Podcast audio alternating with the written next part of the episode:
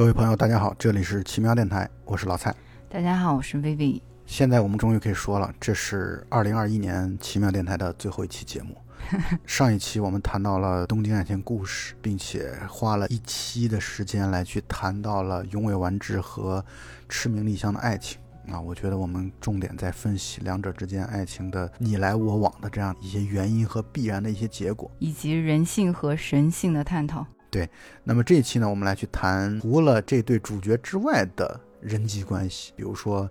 永尾完治和关口里美啊，永尾完治和三上健一，三上健一和关口里美，三上健一和长崎尚子等等等等啊，这样的一些人际关系，我们来分析一下人际关系的复杂，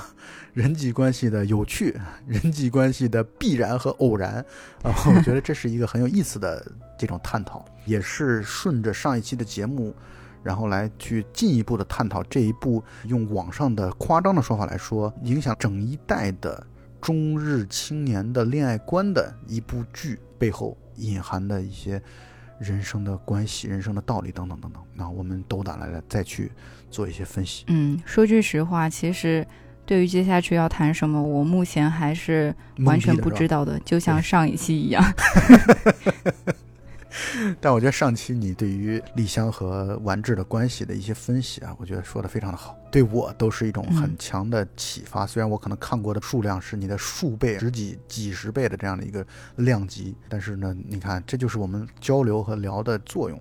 就它会使得我对于这样的一个人际关系可能会有。从别人的角度，从你的角度，来去有了更深的一些看法和认识。那么，我们先从永尾完治和关口里美说起吧。因为上一期里美我们谈到了一些，但是谈的不够深入。但是我想稍微多说说，其实最大的对于永尾完治和赤名莉香的干扰项，就是里美和永尾的这样的一个关系。没错，网友们有一些主流的观点是认为，里美才是最适合永尾的那个人。李美是会让永伟感到真正的人生踏实和幸福的那个人。关于这点，我其实有一些不一样的看法和观点，主要有几点。第一点呢，就是所谓的李美真的才会让永伟感到幸福，我是持怀疑态度的。网友们的一些观点是认为，你看李美是那种典型的贤妻良母的类型的，她可以做到当街的时候看到。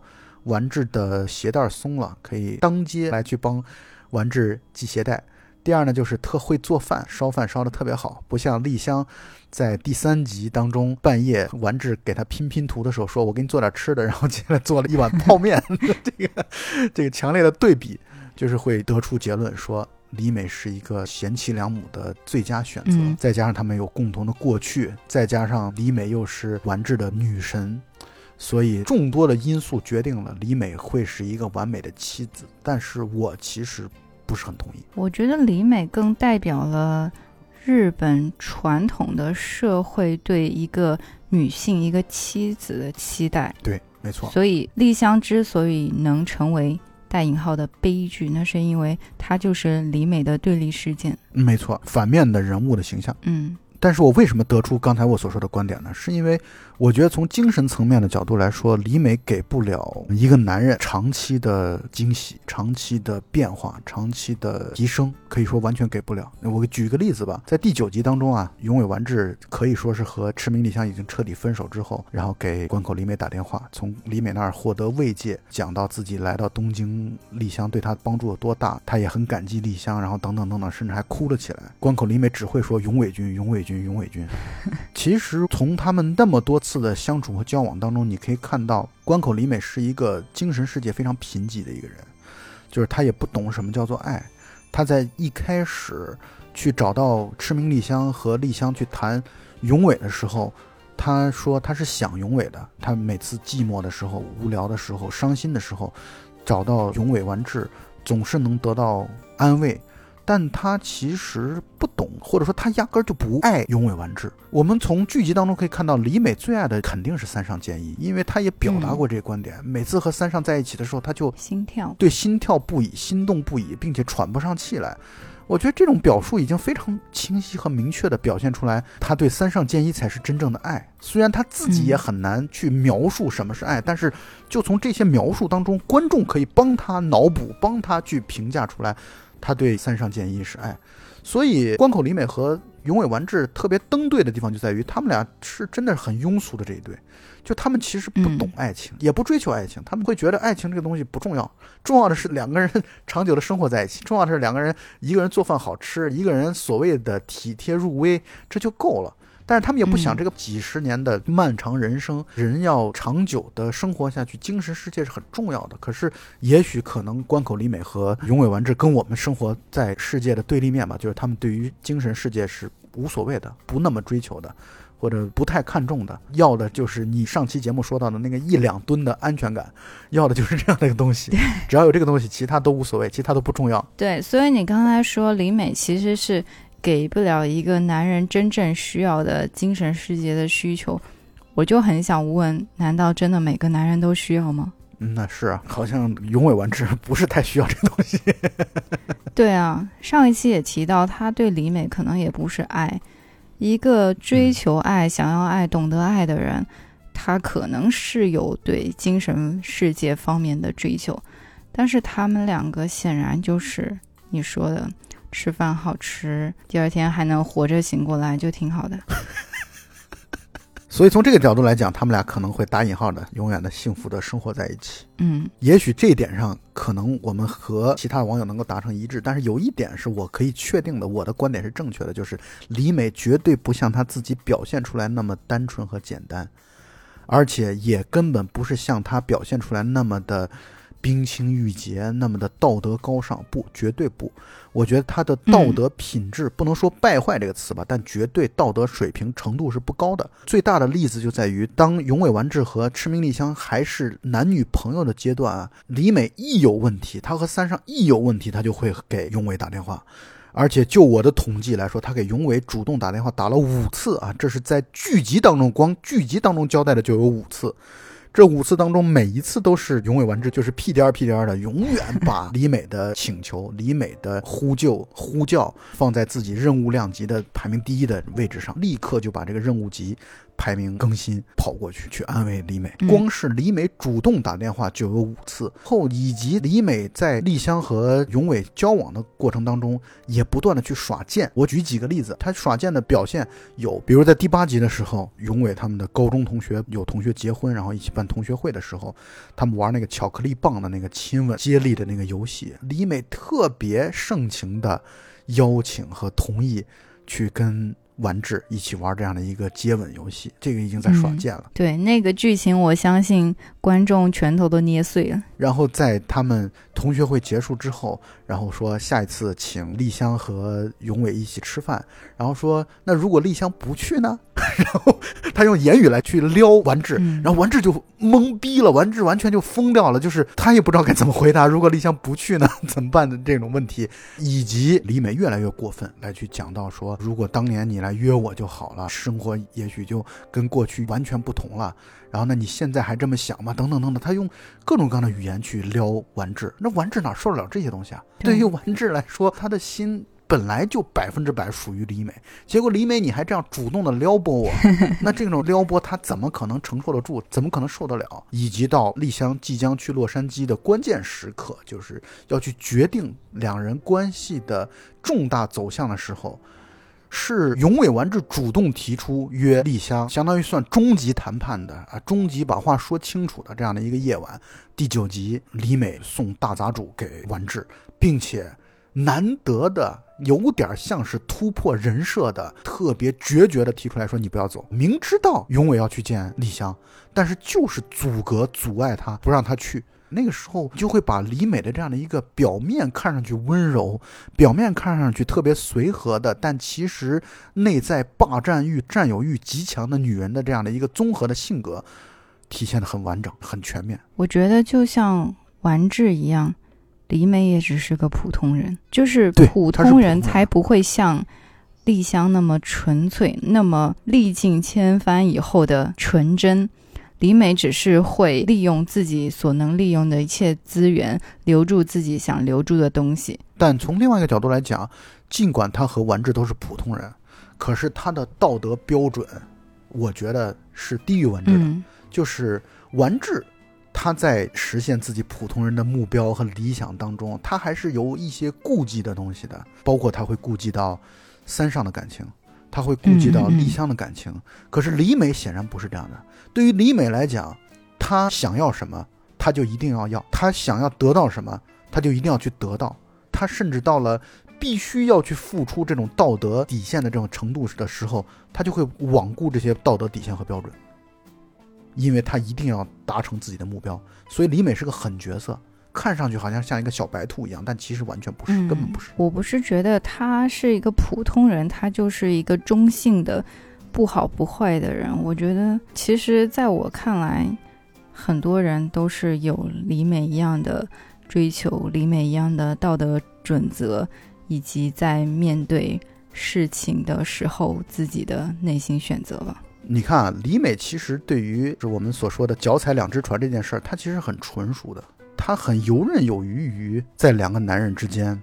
随时的摇摆。她可能是全剧当中我觉得最摇摆不定的一个人，我是这么认为的。她的内心深处，她是深爱三上的。从她的表述当中，从我们观众所能够看到的，她遇到三上就不会说话了，遇到三上就不会呼吸了，这样的一个状态。我们是能够得出这一点的，但是他又非常游刃有余于在两个男人之间的去周旋、去盘旋，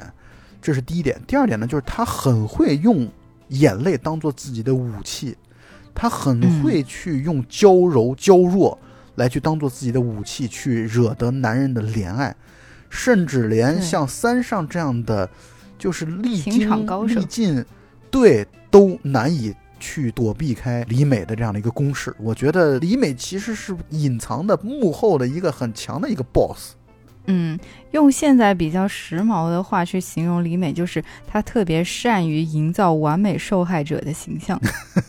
对，所以。我愈发的不喜欢李美，就是我在这次重新重温，包括做笔记，真的是说用精细的分析的角度来去分析人、分析人际关系的过程当中，我愈发的厌恶李美这样的一个角色，因为我觉得她其实是有点精于算计的。这种精于算计，并不是说把每一步都算的那么的到位、那么的完美，但是至少她在付出这样的一个东西，就是她在走出这一步。我觉得至少他在做这一点的，而不像丽香完全是出于他的本心，完全出于对爱的这样的一个执着、纯粹的追求才做出的行为。而李美至少一些行为是精打细算的。李美在某些时刻，她知道说出什么样的话会获得什么样的对自己有利的结果的这件事情上，她是很游刃有余的。最极端的体现就是体现在她专门拿着大杂主。去找完治，不让完治去找丽香，我觉得这个是非常极端的一个体现，一个例子。对，这里我真的有话要说。我在《东京爱情故事》的原著漫画里面看到这么一句话，丽香说的，她说：“劣等感是向上爬的动力，我没有劣等感那种东西，所以我没有想要向上爬。”这就是为什么我们看到的丽香在感情上会悲剧收场。而李美能够拿到她想要的东西，并且是你刚才所提到的，在一切她可能是她精心的布局和她想要精心去布局这些事情以后的结果，李美就是拥有劣等感的人。你刚那个普通人的这个说法，我觉得换一个说法，可能就是俗人。嗯，没错，我们大多数俗人恐怕是会做出的一些行为和举动，在丽香身上完全看不到。所以丽香完全不俗啊，对他就是少数人。嗯，是，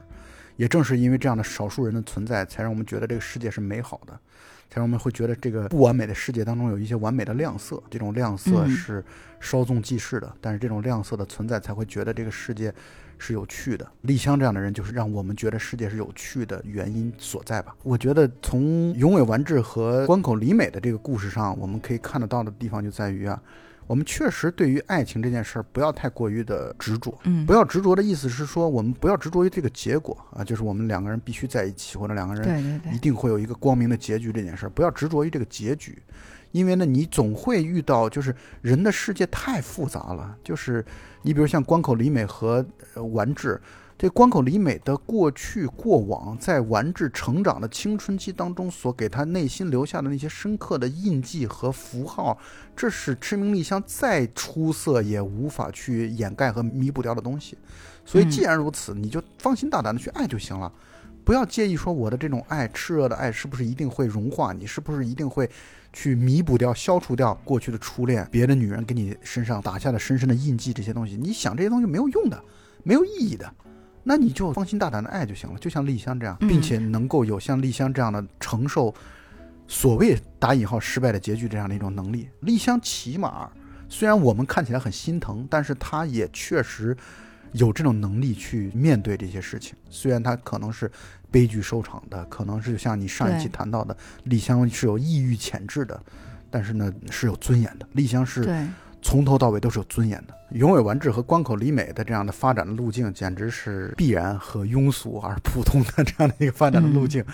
就是完治永远爱着李美，李美投来橄榄枝之后，那刚好有了这么一个瞌睡需要枕头的这样的一个结果，所以他们俩的发展是必然的，而他们俩也恐怕会幸福的。永尾完治对于关口里美也没有那种精神世界上的追求，他也追求不到。他也不追求这点，他们俩反正就是普普通通的过完这一生，恐怕大概率会是如此的。对，虽然我台经常有一些比较鲜明的个人观点，但是这个世界是多元的，他们应该在他们的世界里幸福的过着。对，同意这点。然后接下来就要说一说关口里美和三上健一的事情了。正如我刚才说的，里美对于三上那是真正充满了爱的。嗯，但是呢，三上健一对李美的这件事情，我觉得也很有意思啊。就是正常来说，按道理来讲，三上不应该这么的执着于李美。但是有一点是可以确定的，就是三上对李美的感情也是非常非常的深厚的。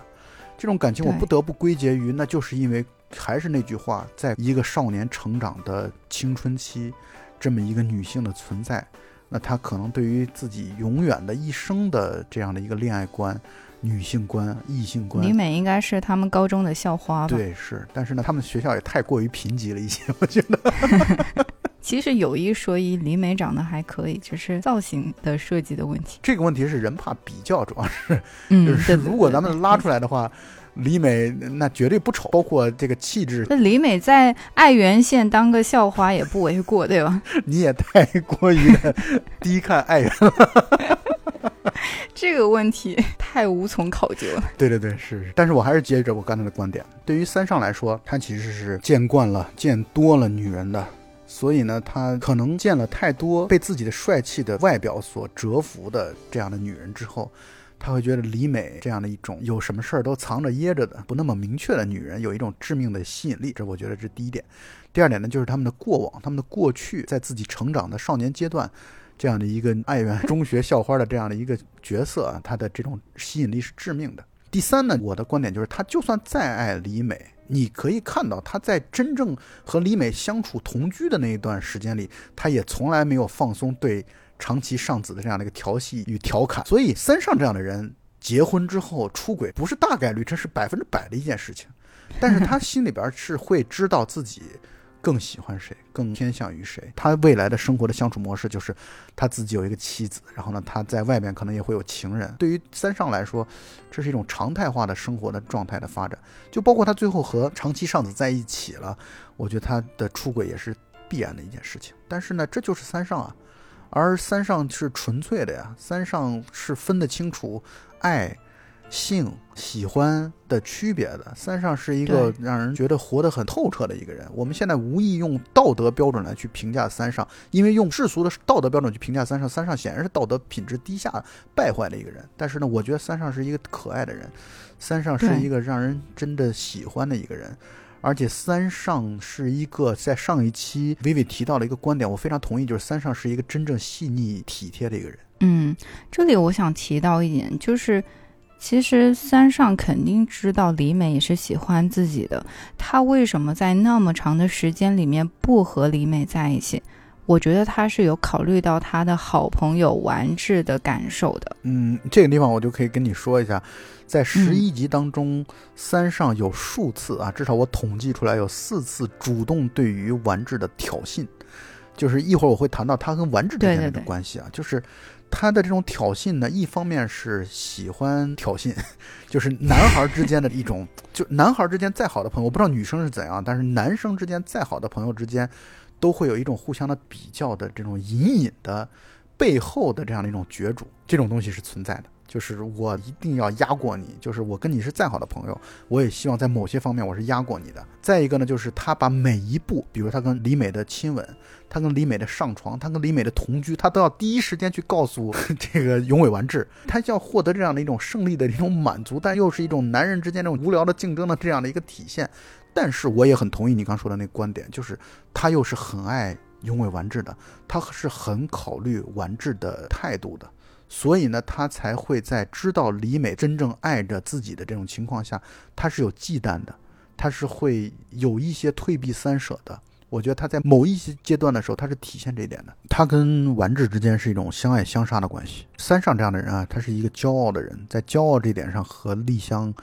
可以说是同类，他们俩很多方面都很像。对，所以像丸治这样的人是会交到很多朋友的，但是三上不会。三上能看得起、看得上的人是少之又少的。丽香其实也是这样的，表面随和，跟所有人都是永远充满微笑的，跟别人也是能经常一起去唱卡拉 OK，经常一起去喝酒、吃饭、聊天的。但是真正互相懂的人，几乎可以说是没有。所以每次我在看《东京爱情故事》的时候，我看到三上和。丽香在一起相处的喝酒的桥段的时候，我都会特别的感动，特别的开心。我就是我喜欢看到这样的两个人交流的场景，因为这两个骄傲的人在这个时候才能够有一种惺惺相惜的，对对对，互相理解的这种知己的这种感觉。所以从另外一个角度来讲，让我觉得对于丽香心疼的地方就在于，她好不容易遇到一个同类的情况下，由于和完治的最后的分手。导致他和三上这样的一种交往的朋友之间的交流也完全断掉了，所以丽香让人更加觉得可怜和可惜。嗯，这是我没有想到的，是吧？但是你觉得我说有道理吗？嗯，你已经看的足够多，把他们都当成你的亲戚了，所以你才能很自然的想到。对 我没有李美这样的坏亲戚，没有。你看啊，但凡是涉及三角恋的这种关系啊，都特别有意思。当然，在影视剧作品当中。两男一女的关系恐怕是表现的最多的。永尾完治、三上健一和关口里美的关系有点像足浴战，就是 关口里美游离在两个男人之间，然后在两个男人之间的不断的摇摆，然后一会儿可以跟这个，一会儿可以跟那个，反正两个男人都喜欢他。但我想说的是另外一个观点，就是我其实恰恰比较让我感到迷恋的或者关注的点是两个男人之间的这样的一个感情。你看三上健一，甚至在某种程度上来讲。他对关口里美的感情和对永尾完治的感情，这两者哪一点更多呢？很难说吧。我的意思是说，抛去这种所谓的爱情这个东西啊，其实三上健一对永尾完治是很有感情的。对，三上健一是很喜欢完治的，所以三上健一才会不断的谈到让完治对丽香好一点。包括在有一集当中，他专门说到了说，这是你完治第一次伤别人的心呀。我觉得他是那种怒其不争的这样的一个态度。我有一个很极端的想法，一个我的假设和幻想，就是如果三上和丸治之间出现了利益冲突或者很大的隔阂，三上是可以念在兄弟情上面，不顾那些利益和世俗的一切的一切去挺自己的兄弟。但是我觉得丸治不一定，可能他会吧，但在我的理解里面。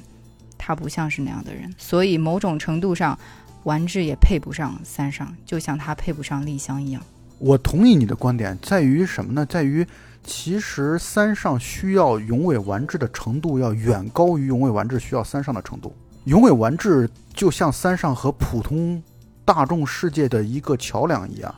就是三上和其他世界当中其他的元素，包括你看第二集当中那个渡边主动来找三上来搭话，三上说让他滚蛋，他这样的一个，就他其实不太会和世俗大众去交流和交往啊，所以呢，永尾完治是可以说是连接他和普通俗世的唯一的一座桥梁。嗯，所以我觉得三上是需要完治的存在的，所以三上是很珍惜、珍视和完治的感情的。那我回到你刚才所说的那个观点，我很同意。就是他之所以一直长久的没有跟李美去交往，是因为他一旦和李美交往了，他知道他谁都得不到。因为他知道他自己的嗯性格跟李美是不可能长久的在一起的。他知道这一点，他知道李美是受不了自己，自己也是受不了李美的。如果和李美在一起的话，就意味着他和世界完全他被李美束缚住了。李美是希望能够把三上健一就像笼中鸟一样圈起来，可是三上健一这样的人怎么可能成为笼中鸟呢？怎么可能会接受自己成为笼中鸟这样的一个角色和身份呢？所以他知道，他就算和李美在一起，也只是暂时的。但是他也知道，他一旦和李美在一起之后，他和永尾完治可能就关系就完全断掉了，完全就嗯破坏掉了，所以他很不愿意这样的事情的发生，以至于我觉得，其实从某种意义上讲，由于丽香的存在，三上健一才能够大胆的和李美在一起，因为他知道，哎，自己的好兄弟也有了一个很好的归宿，也有了一个很好的对象，嗯嗯嗯。所以他是真诚真心的祝福永尾完治和赤名丽香的，所以他才会不断的多次的去帮着丽香撮合，帮着丽香去安慰，所以三上我非常非常喜欢。我既喜欢嗯。三上健一本人，又喜欢江口洋介这个演员，就是我觉得江口洋介真的代表了我对于日本男性的长相的这样的一个最高评价。对，江口洋介应该是那个时代帅哥的一个典型代表吧，嗯，以至于蜡笔小新中都有模仿他的桥段。小弟弟，你想剪什么发型啊？江口洋介那种。啊，呃江口洋介。包括你可以看到《灌篮高手》篮球飞人当中的三井寿，嗯三井寿的长发的版本，其实我觉得跟江口洋介的在《东爱》里边的三上健一的形象几乎可以说一模一样。嗯，所以我觉得像这样的发型，你留给欧美的人就显得很邋遢，但是你放到东亚的形象当中，就会觉得非常的帅气。你看，就是三井寿的这样的一个形象，这就是标准的浪子的形象，其实是。这个造型的塑造相当成功。对所以我很喜欢三上。但是呢，我今天在跟你录节目之前，我在头脑当中再去想，就是他的那些钱是从哪儿来的呢？他开高级跑车，他租住了很好的公寓的这样的一个钱是从哪儿来的呢？那我大概猜测，因为有一集当中说到了，就是在山上去特别可爱的烧那个通讯录的那一集当中，他跟李美说，他说他的父亲在他离开爱媛之后就收了一个养子，所以呢，就是他跟家里的关系已经很淡了。嗯三上的母亲来找李美，通过李美来去转达说他的父亲得了心脏病，希望三上回老家去看一看，但三上完全不为所动嘛。就是我就感觉到三上其实和家庭的关系是很冷淡的，我只能理解为三上家里很有钱，然后呢三上的家里边只是给他寄钱，然后没有嗯感情上的这种牵绊，我只能这么来理解这件事儿。我觉得应该是这样的，因为至少在影视剧作品里面，只有那种财阀家庭才配得上这种狗血的纠纷嘛。是，就是他们家很有钱，所以呢，就是有一个富家的公子哥，然后就花钱养着他，也没指望他来将来成就家业或者继承家业，所以收了一个嗯养子，可能经营未来家庭的生意吧。就是我们嗯从嗯只言片语当中来去推测三上健一的生活状态，而三上健一呢，就是因为他也不工作嘛，然后他一直在医学院里边读书，天天就是花天酒地的泡妞，嗯，成了老年硕士生，对，不老留级什么的，是吧？是。对反正对于衣食无忧的他来说无所谓的。说到你刚才说到的烧通讯录的那一幕，我当时看完感慨特别深，就是不知道现在的孩子看了这一幕还能不能感受到那个烧通讯录对他意味着什么。对，就是这个桥段是特别的古典的一个桥段。对，特别具有时代感的，我觉得是整个东京爱情故事里面唯一具有时代感，让我们现在看起来很不能理解的一点。但是也是很有喜剧色彩的对对一段。对对对，就是其实导演剧组当时并不是按照喜剧拍的，但是没想到三十年后我们看到这个会充满喜感。对 当然，我还是坚持我刚才那个观点啊，就好像赤名丽香和永尾完治永远不可能真正最终走到一起，两个人其实是两个世界的人一样。那么关口嗯里美和三上健一永远不可能长久的在一起，他们俩也是两个世界的人，而显然只有永尾完治和关口里美是同一个世界的人。是的，我刚才想到的是。三上和丽香也是同一个世界的人，但是对他们也不可能在一起。是是是，他们俩在一起很奇怪，而且他们俩也确实不会在一起，两个人也不来电。因为他们俩都是有非常强烈的主观偏好的人，而，为什么丸治和李美能够在一起，并不仅仅是因为他们是同样世界的人，而是他们的价值观刚好是对，怎么样都行，那就凑一起吧。换句话来说，这个俗人的世界是人尽可夫的世界。我感觉你在骂一个人，但是我不方便说。是我们大家都觉得他特别温柔，怎么都行的一个人，连我们的听友都这么觉得。刚才说到了丽香和三上是一个世界的人啊，有一段特别有意思的，也是一段喜剧的一个桥段，是三上唯一一次调戏丽香。是在有一次李美盲肠炎做手术之后，永伟和丽香一起去探望嘛。探望之后，丽香和三上一起出去买水果，然后三上开始调戏丽香说：“这个你真是一个很棒的女人呐、然后怎么怎么样？然后丽香表现出来很开心，然后立刻就说：“但是我是完治的女人。”然后那这一段戏让我觉得特别有意思，就是三上的这种调戏也不是真正的调戏，他一直开玩笑，对对对对啊他他也知道丽香对于完治是百分之一千的忠心的，对他的那种调戏是那种没有性意味的调戏，就朋友之间的开玩笑和欣赏。嗯，没错，是这样的。所以我现在帮三上感慨一句，我觉得丽香去了洛杉矶，三上恐怕也会某一个时刻，也许会失落吧。就是这么嗯一个同一个世界的一个战友就此消失了，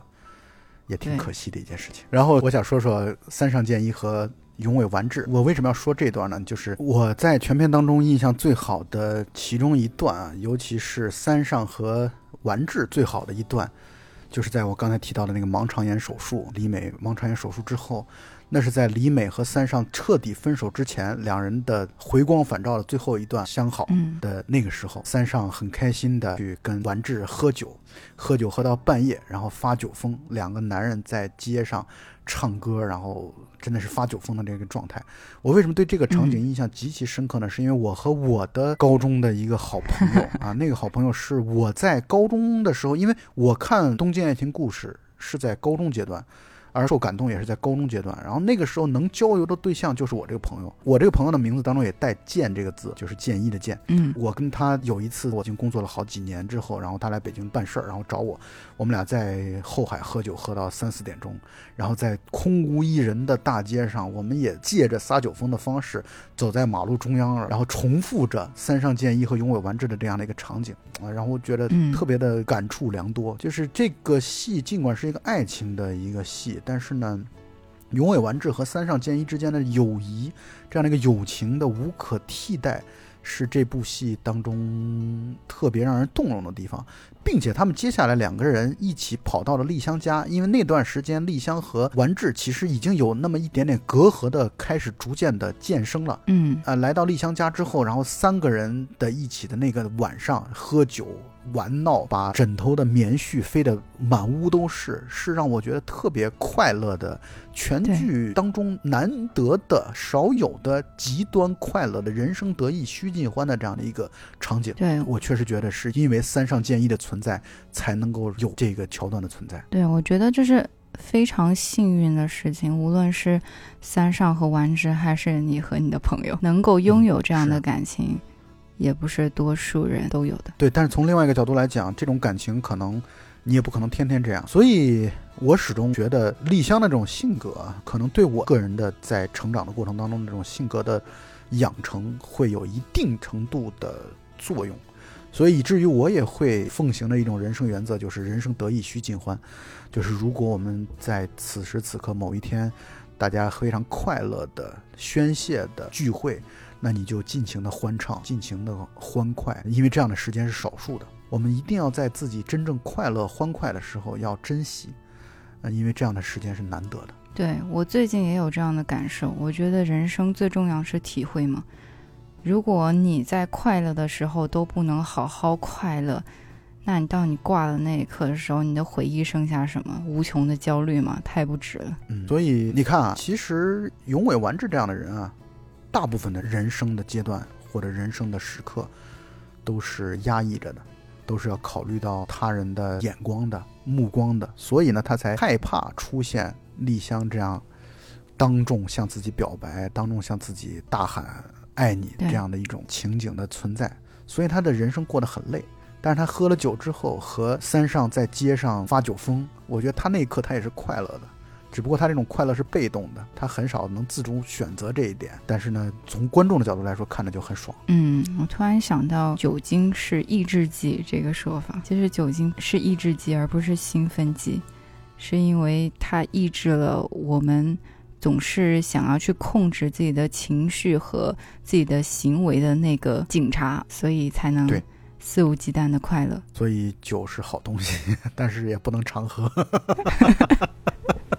我已经很久没喝酒了，因为我觉得喝酒要一个需要氛围和人，对对对对，这个东西不具备之前，我觉得单喝酒，酒精本身是没有意义的。对的，三上虽然他是男二号，但是他的重要程度跟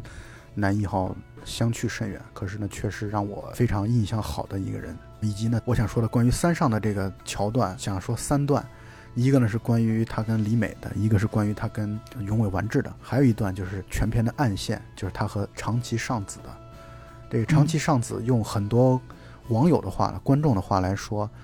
三上和长崎尚子最终的结婚，给大家看东京爱情故事的这么一个很多人哭惨了的这样的一个过程，增添了一些安慰，增添了一些慰藉，让我们还觉得嗯世界是有童话存在的。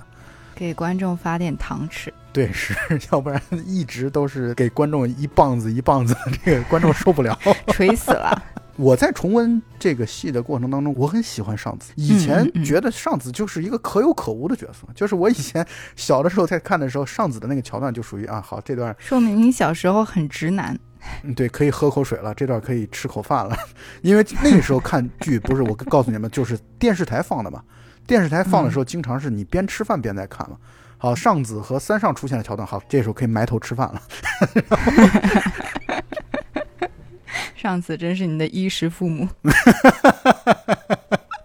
就是现在我们再看起来，上子和三上的这一段，我觉得很好。呃，就是他的那个节奏啊、度啊，然后理由啊，然后包括他的发展的脉络呀，都是一个完全撑得起一个独立的故事的一个段落或者嗯一对关系。你看最初的时候，三上健一是一种花花公子的带有。强烈的调戏上子的这样的一个态度，以至于在网易云音乐当中，关于东京爱情故事的原声大碟有一段是三上和上子专属的。每次只要三上健一和长崎上子在校园当中那个场景的时候，就会出那段音乐。而那段音乐的热评的第一条是三上又去调戏上子了。我们这段可以让大家欣赏一下这段音乐。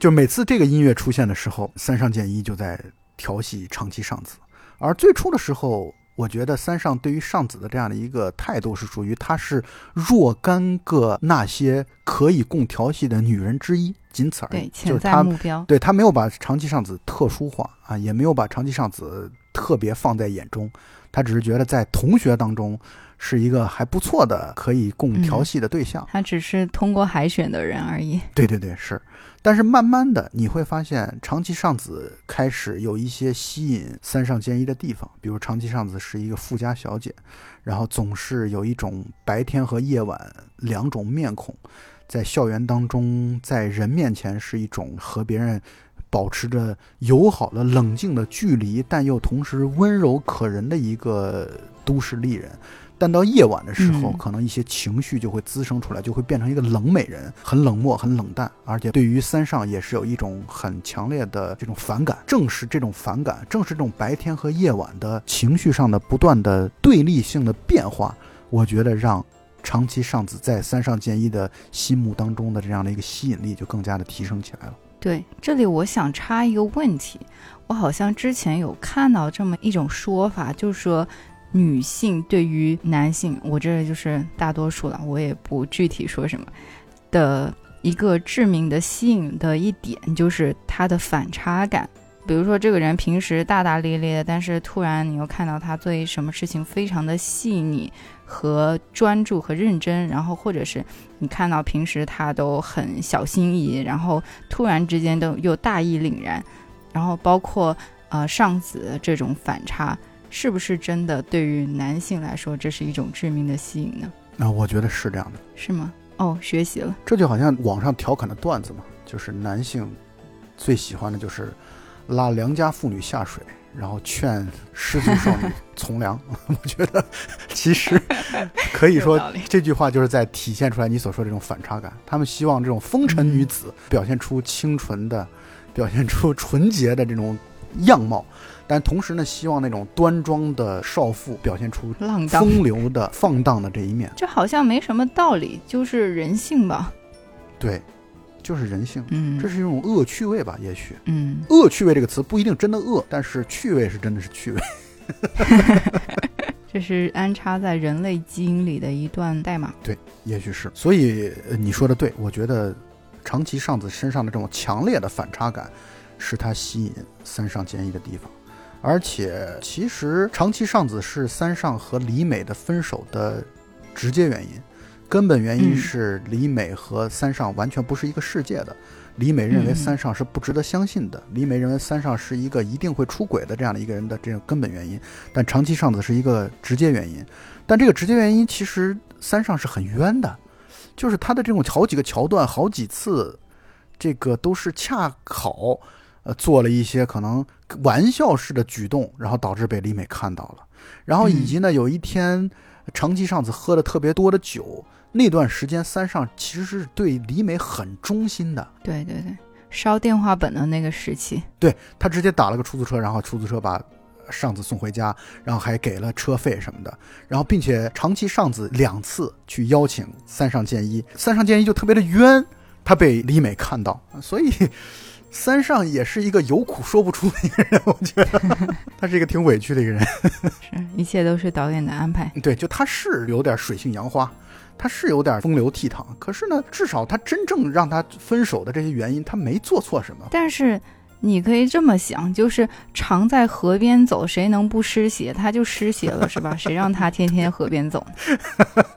对，这也是必然，不是偶然。对，但是他和长崎尚子的这个关系啊，很有意思的地方就在于啊，其实反而一直主导方是上子这边。你看，嗯，上子从冷淡变到不冷淡，从不冷淡变到自己一旦心情不好的话，就想约三上出来。所以上子对对三上的感情是逐步在发生变化的。我之所以以前啊总是说上子这段就是下饭的这段，就是到上子这个桥段的时候就可以开始吃饭了，但其实我这次在重温的时候，我就会看到尚子是推动两人感情一步步变化的根本的推手和原因。三上就像是在那里，他就等在那里，这个感情的进化变化完全都是由上子来主导的。比如说上子决定在自己结婚之前一定要和三上过一夜。睡一晚，他会觉得不留遗憾。对上子来说，他不留遗憾。他婚前他跟自己所爱的男人共度春宵了，他不留遗憾。就是嗯其实那段戏是三上被上子睡了，我可以这么说。对他也是一脸懵逼。他的懵逼的原因是，以往只有老子睡女人，什么时候出现过老子被女人睡了的情况？所以上子也是一个烈女。没错，是这样的。嗯包括你看，三上唯一一段主动的，就是在上子结婚的那个时候，然后他去主动找到了上子。本来以为啊，他是要拉着上子私奔的嘛，但是他也就嗯恰恰只表现到这一步，就是表现出想要带你私奔，但是被上司拒绝了。我觉得三上的主动恐怕除了前期的那种调戏啊，就小小的调戏之外，真正推动两者关系的，我觉得他就做了这么一步，就是在你结婚的时候出现了，表达出来想要跟你私奔的这样的一个念头，但是这个念头和行为本身给上子后来的真正的私奔和抛下在蜜月当中的老公和父母留下了非常强烈的种子，他就好像刚才我们所说到的，或者之前我们所说到的，在约会的时候吞下樱桃核的李美，给丸治嗯种下了这个爱的种子一样。这个三上在婚礼的时候，虽然他唯一一次主动的表态就在这个婚礼当中，但是这个表态给了最终上子逃离俗世的生活，逃离自己原本的生活轨迹，逃离自己父母安排好的、自己并不喜欢的、自己像是一颗棋子一般的这个生活轨迹，种下了一颗非常强的种子，以至于到最后蜜月旅行的时候，上子鼓足勇气，抛下了所有的一切，抛下了俗世，来到自己真正爱的男人一边，然后形成了一个童话般的结局。对，不惜与父母反目。对，并且两个人到最后三年之后还结了婚。结婚的时候嗯不认自己女儿的上子的父母到场，而且有意思的地方就在于啊，上子的父母好像从头到尾几乎可以说完全没有任何一句台词，全部都是对 行注目礼的这种方式。到最后结尾的时候也是这样，三上和自己的岳父互相致注目礼，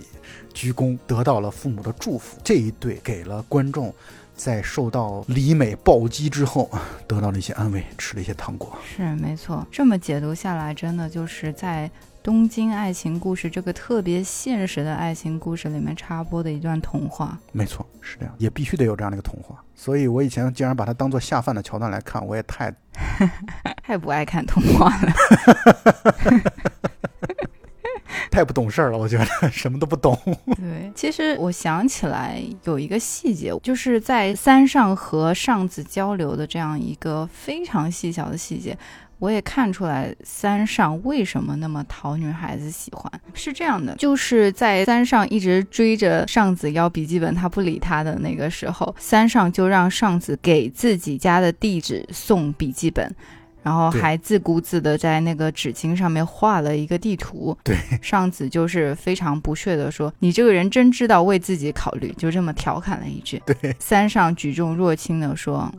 那怎么样？让我去你家找你要吗？”就是这么一个简单的细节，可以看到，其实三上看起来就是只为自己想，其实他是想的非常周到，就尽量不要为对让方考虑。对方为难的那样一个人，因为他知道他父母管得很严，他要去他家里怎样的话，他们俩都会被他的父母锤。所以说，只是一个小小的细节，可以看到三上这个人的可爱，也是那样的细节吸引了上子吧。对对对，是也吸引了呃无数的观众。我觉得三上其实是一个特别有观众缘的角色。我觉得除了丽香也不用说了，三上我觉得是一个很迷人的角色。就刚才说到的这个特点，这里就让我想起了我们之前谈的《秋天的童话》里面的船头舵。他在看到李琦一个人可怜巴巴的吃着单面蛋的三明治在餐馆里的时候，他就默默的点了一桌菜，然后跟他一起吃，还帮他订书架什么的。就是这种表面上看着漫不经心，甚至有点吊儿郎当的这样的一种人设，其实他的内心是非常的深情的。哦，同样这种反差感，哦，我也中了反差感这一招。就是这一点是非常吸引我的 所以喜欢反差的不光是男性啊，哦，真的是被写进基因里了哦，被我发现了。对啊，这是人所共有的这种特点啊。我们这一期发现了一个了不得的秘密，走进科学栏目，探索人类的起源。这次重看的时候，复习的时候，我觉得长期上子本身啊，我以前小的时候会觉得这演员长得也很一般，但是我现在觉得演员首先很好看，很有魅力的一个气质。第二呢，就是他本身的性格，虽然他可能出现的时长啊加在一起可能能有二十分钟、半个小时了不起了，但是呢，他却一步一步的坚定的和自己的家庭和自己的这种背景和自己从小到大你可以感受到他受到的这种教育是，首先家教很严格的那种教育，所以呢，嗯，刚才你刚说的那个三上不能去他家也是有理由的，因为这家里边管得很严嘛，就是禁止和男性、异性交往的这样的一个家教很严的这个状态。再一个呢，就是他们家呢家里很有钱，一步步都是按照父母的这样的一个意愿在进行自己的人生。然后第三点呢，就是他从小受到的教育是一种贬损式的教育。就是你看有一集当中，三上专门指出他的问题，鼓励他说：“你不要总是把自己的这个、就是自我丧失掉了。价值看低，对，结婚都是为了去满足父母的需求，把自己认为自己是医美的一个替代品，等等等等。三上他在这点上是很鼓励长崎上子的，所以上子最终做出了那么一个逃婚的决定啊，这本身要付出极大的这样的一个勇气，付出极大的努力。我觉得从现在重温的时候，可以感受到上子的这样的一个成长，包括他在恋爱的过程当中的勇敢决绝。比如说，在自己结婚之前去把三上睡了，把自己喜欢的男人睡了，嗯然后呢，她在结婚的时候度蜜月的时候把老公抛下了。这个台词让我印象也很深刻。三上问他说：“你老公呢？”长崎上子说：“他哭了。”哭说：“那你父母呢？”说也哭了。我觉得这个就很棒了，就已经很够了。就是这个台词写的很精妙了，很简短利落的体现出来上子这样的一个人的成长。对，原来只是自己哭，现在能够让别人哭了。对，而且自己不哭了，自己只有笑了。现在对，人就应该让别人哭。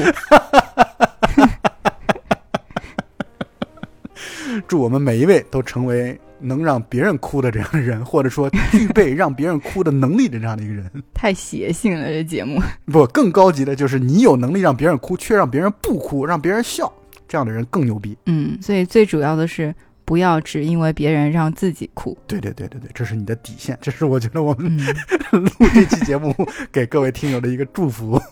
大女主养成日记。剖析了这么多的人际关系之后，我想最后再剖析一对人际关系，就是丽香和和贺部长。全篇当中把份这条线对没什么戏份，但是其实我觉得还是很重要的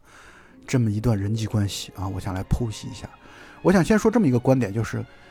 在整个所有的人际关系当中，最懂丽香的人就是和贺部长。嗯他确实是一个成熟的老男人，可能四五十岁，然后事业有成。之前作为有妇之夫的自己和丽香有一段不伦之恋，把丽香带作半情人半女儿的这样的一个态度来去看待的这么一个中年人。嗯我记得我在小的时候看这段戏的时候啊，是有点儿厌恶感的，在那个时候，是有点抵触，对那个时候我会冲击到你的道德观吗？不光是这样的，还会觉得丽香怎么一朵鲜花插在牛粪身上。那个时候我会有这样的一种复杂的情绪，但我现在觉得，其实第一，何贺不是坏人，何贺甚至是一个很不错的情人，何贺甚至可能比永尾完治都是更好的一个情人。那我觉得这是我要说的第一点。我觉得是不是因为你成为了中老年之后，终于能理解中老年人也有爱情这个想法？咱们就事论事的时候评价一下这件事情。人不能就事论事，总是会带有主观想法的。第二点就是我想说的，何贺部长是，正如我刚才说的，他是真正全片当中相对来说最懂丽香的一个人。他知道丽香嗯的这种对于感情的态度，丽香是怎么样的一个性格，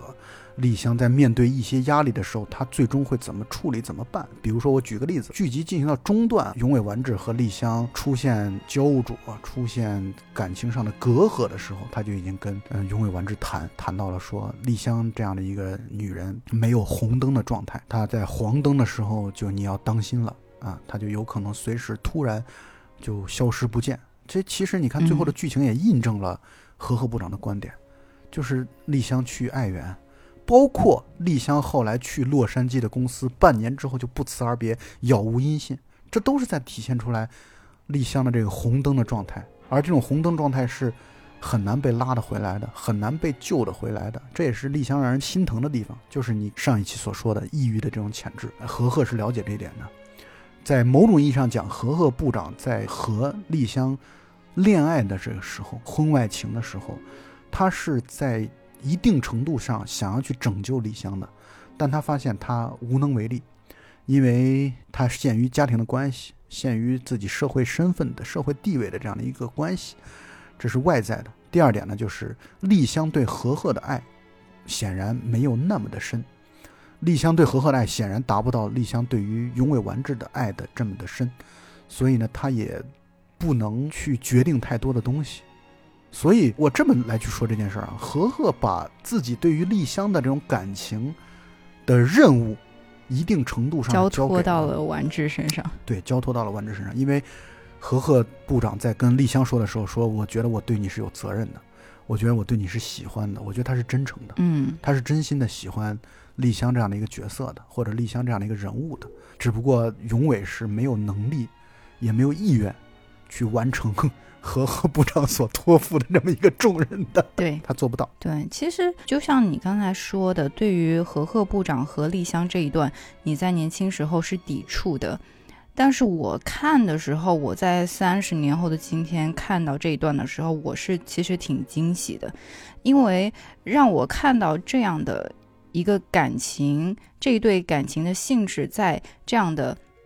比较纯情的爱情故事中存在，而且是三十年前的，会让我觉得这部剧其实很包容，它没有很多的所谓的道德枷锁，也非常的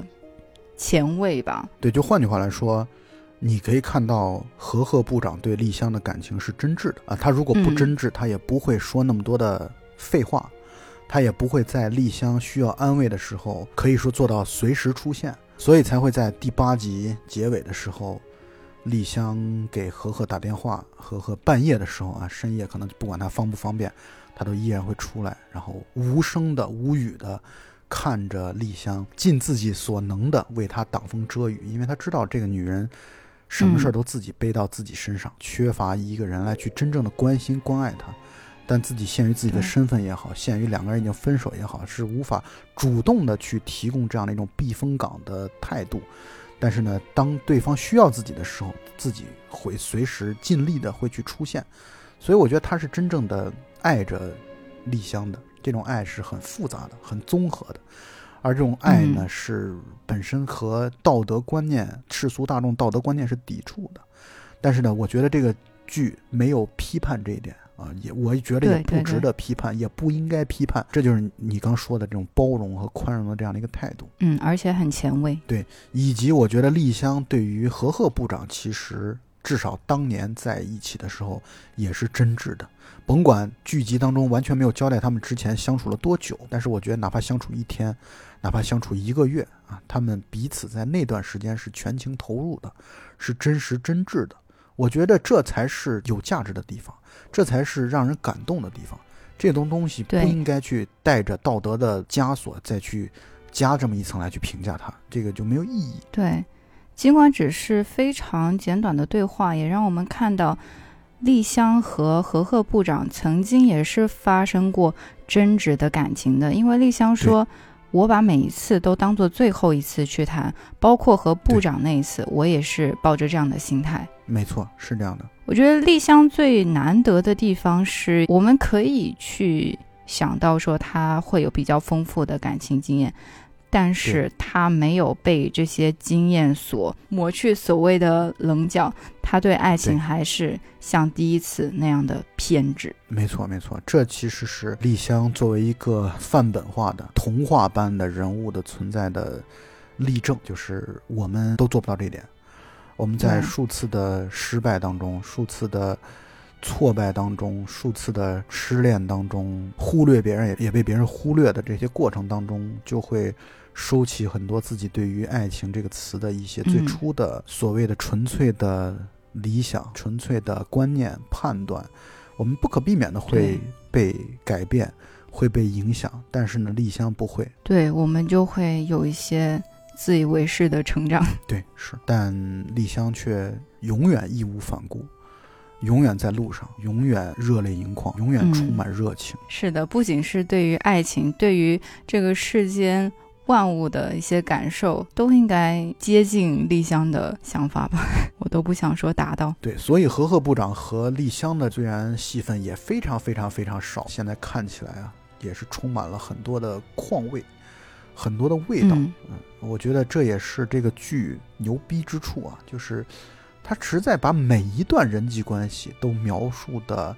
你甭管剧情或者说甭管时长有多少，但是每一段都是经得起琢磨的，而且人生百态啊，恋爱百态，把情感和情绪当中的不同的阶段、不同的人际关系、不同的性格、不同的世界，在爱情这个词面前的样子，给你呈现的，让你有很多琢磨的地方。啊，我觉得这是《东京爱情故事》非常非常成功，能之所以能成为三十年之后依然是豆瓣日剧排行榜排名第一，永远成为只要谈到日剧所不可绕开的，甚至可能第一个提到的名字的原因所在吧。对，不仅改变了中日两国八零后青年的当时的恋爱观，也感动了三十年后看剧的我。在重看的时候，因为已经过二十年了，在重看的时候。我才深深的意识到，这个剧对我的影响真的是很大，就是它超出我想象的大。我举个例子啊，我们在二十年前，二零零二年的时候拍《我的黄金时代》的时候的一些场景的设置、桥段的设置，我到现在才意识到，哦，原来是从《东京爱情故事》当中所学习借鉴而来的。嗯，它已经植入你的潜意识了。对，包括最后男女主角分手的时候，女主角说：“如果你第二天来的话，我就不走了。”这个桥段完全在我看来就是在学习或者模仿第十一集，丽香说四点四十八分的车，你如果赶到的话，我就不走了。这其实一样的，所以这个剧它其实对我的 我认为的这种情感的段落，对于故事的理解，其实影响是非常非常大的。我现在才能够意识到这点，泪流满面吧。又要说到上译版这件事儿了，上译版的这个版本。每一句话，我觉得现在想起来，恐怕都可能是深深的刻在自己脑子当中，并且在这次重看的时候，我觉得尤其看到第十一集的时候啊，丽香在电车上痛哭的阶段，我觉得再次作为观众的我啊，完全受不了的这样的一个状态。最近这几天是很沉迷的啊，为了在准备这个节目啊，重看复习的这个阶段啊，我觉得情绪是非常非常沉迷的。然后我想说说他们后来就是丽香和永尾完治在三年。街头重逢的时候的那段戏，他们重复了第一集当中两个人背对背的那个场景，但是结局完全不同了。第一集当中，丽香其实根本没有转身，然后等着丸治转身之后，然后冲上去表达很爱丸子的这样的一个表白。到最后一段的时候，两个人都像规则约定好的那样转身并且离开，但是丽香依然走出若干步之后。转身还是大喊丸子，并且挥手作别。我觉得这是人的成长，这是人的变化，和过去的自我、过去的恋人挥手作别，和过去的感情挥手作别，我觉得带有非常强烈的标志性的意味和色彩。然后我想说说这个戏，其实它能成为经典的原因是多方面的。这个戏选角实在选的太好了，如果没有痴迷丽香的话，这部戏至少要。腰斩一半的分儿，我觉得 恐怕就没有铃木保奈美的表演的话，她的笑容实在太丽香了。对，是就是丽香就应该是这个样子。那换任何其他的，就是你说铃木保奈美在无论是日本还是包括整个亚洲的，包括整个世界的女星的五官长相来说，说句不礼貌的话，就是至少不是说这个美的不可方物啊，就是有的时候那种绝美佳人，这就好像。这个李嘉欣就好像像林青霞这样的这种绝美佳人，好像丽香完全不是。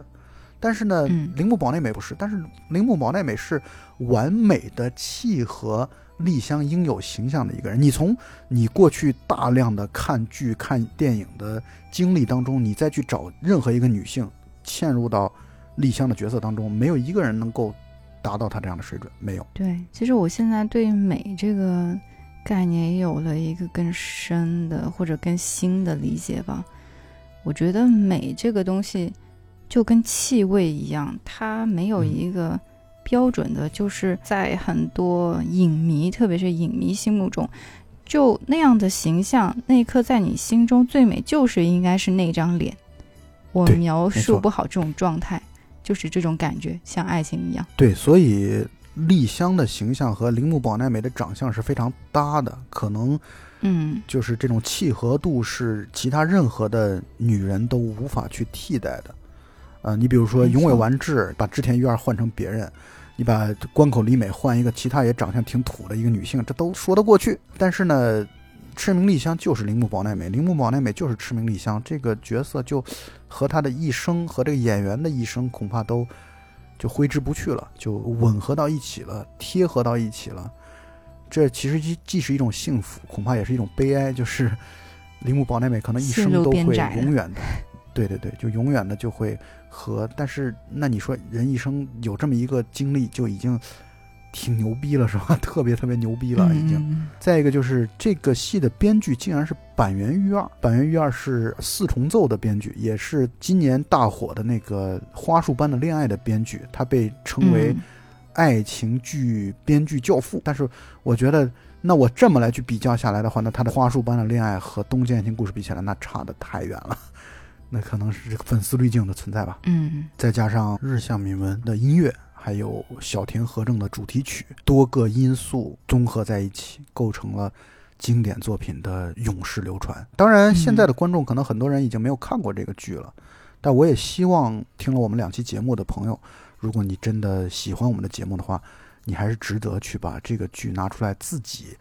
从头到尾感受一番。我觉得你的感受才是最真实、贴近于你自己的想法的。当然，这种想法本身也是会变，就好像我一直在剖析的。二十几年前嗯看到这个剧和我现在的心境也好，对于一些问题、对于一些人物、对于一些情节的观点、看法、道德标准等等的，都会发生一些变化。但这种变化本身也是很有趣的一个部分。其实对于我个人来说，我是感觉非常幸运的，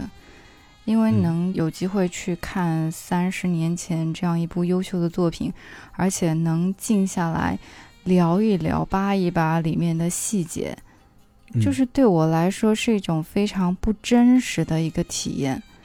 然后嗯跟我的现实生活中都隔开来了，时空全隔开来了。就拥有这样的体验，对于我个人来说，嗯，非常感恩。嗯，对，所以我才说，现在录节目或者做电台这件事儿，已经越来越变成对自我的一种奖赏啊。我用这个词，嗯也许是、我不知道准确不准确啊，但是我觉得是这样的，就是它变成自我生活当中的一个很重要的一个组成部分。为了准备电台，你去重温一些剧，啊，重温一些影视作品，你把自己的，包括尤其是一些过去看过了的。看过好多年的，看过好多遍的，你重新再去看的时候，你的感受确实，人随着年龄的变化，人随着人生际遇的不同的这种情感情绪上、观点判断角度立场上的变化，这是都是特别有趣的事情。就是你去对比这件事儿，你去对比你自己的变化，本身都是一件很有意思的事情。再一个就是这种交流是很难得的，这种交流是很稀罕稀有的。这种交流就是你把这种已经过时了的东西，你再重新拉出来，还能有人愿意跟你交流，还能交流的让你觉得对，哎深得你心，哎，或者说还能交流的能超出一些你对于这个问题的一些看法和认识。比如说上一期当中你对对于丽香的一些性格的这种分析和把握，那我就觉得这是我有一些东西是我想不到的，或者没有想到的，或者限于嗯性别、限于这种情感的模式、思维模式的这种区别。哎，所以这是很享受的过程，这是电台对，之于我，我们无数次的谈到的这个观点。是做电台对于我来说是一件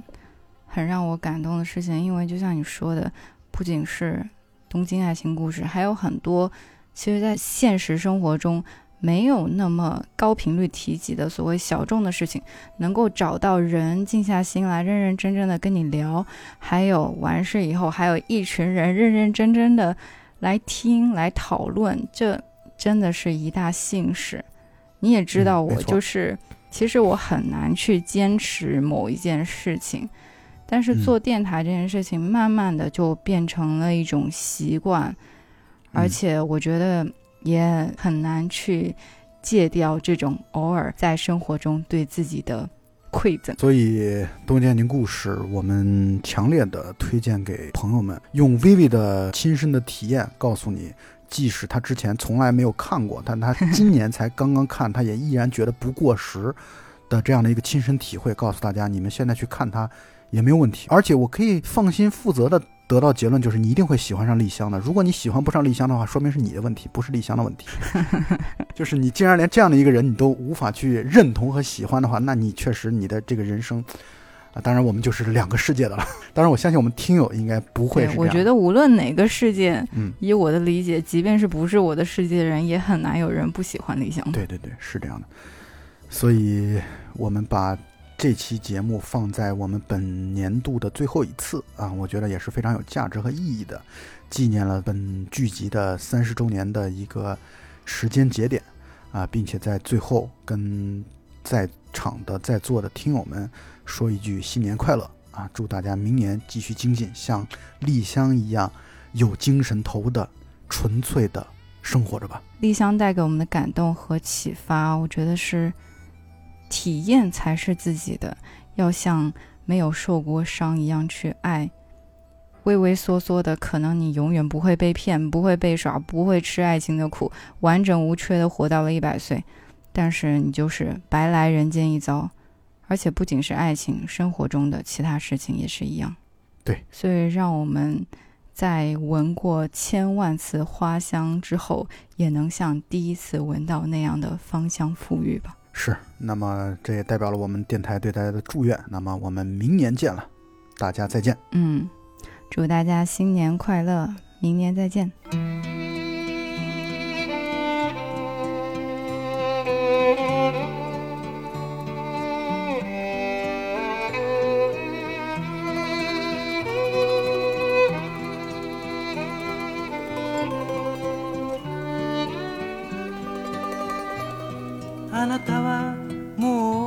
忘れたかしら。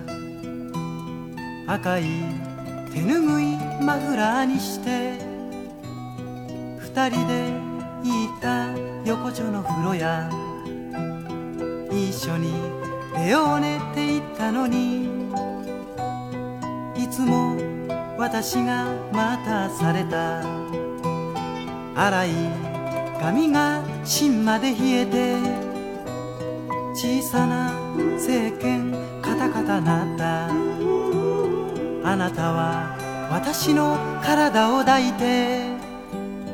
冷たいねって言ったのよ。バカだったあの頃何も怖くなかった。ただあなたの優しさが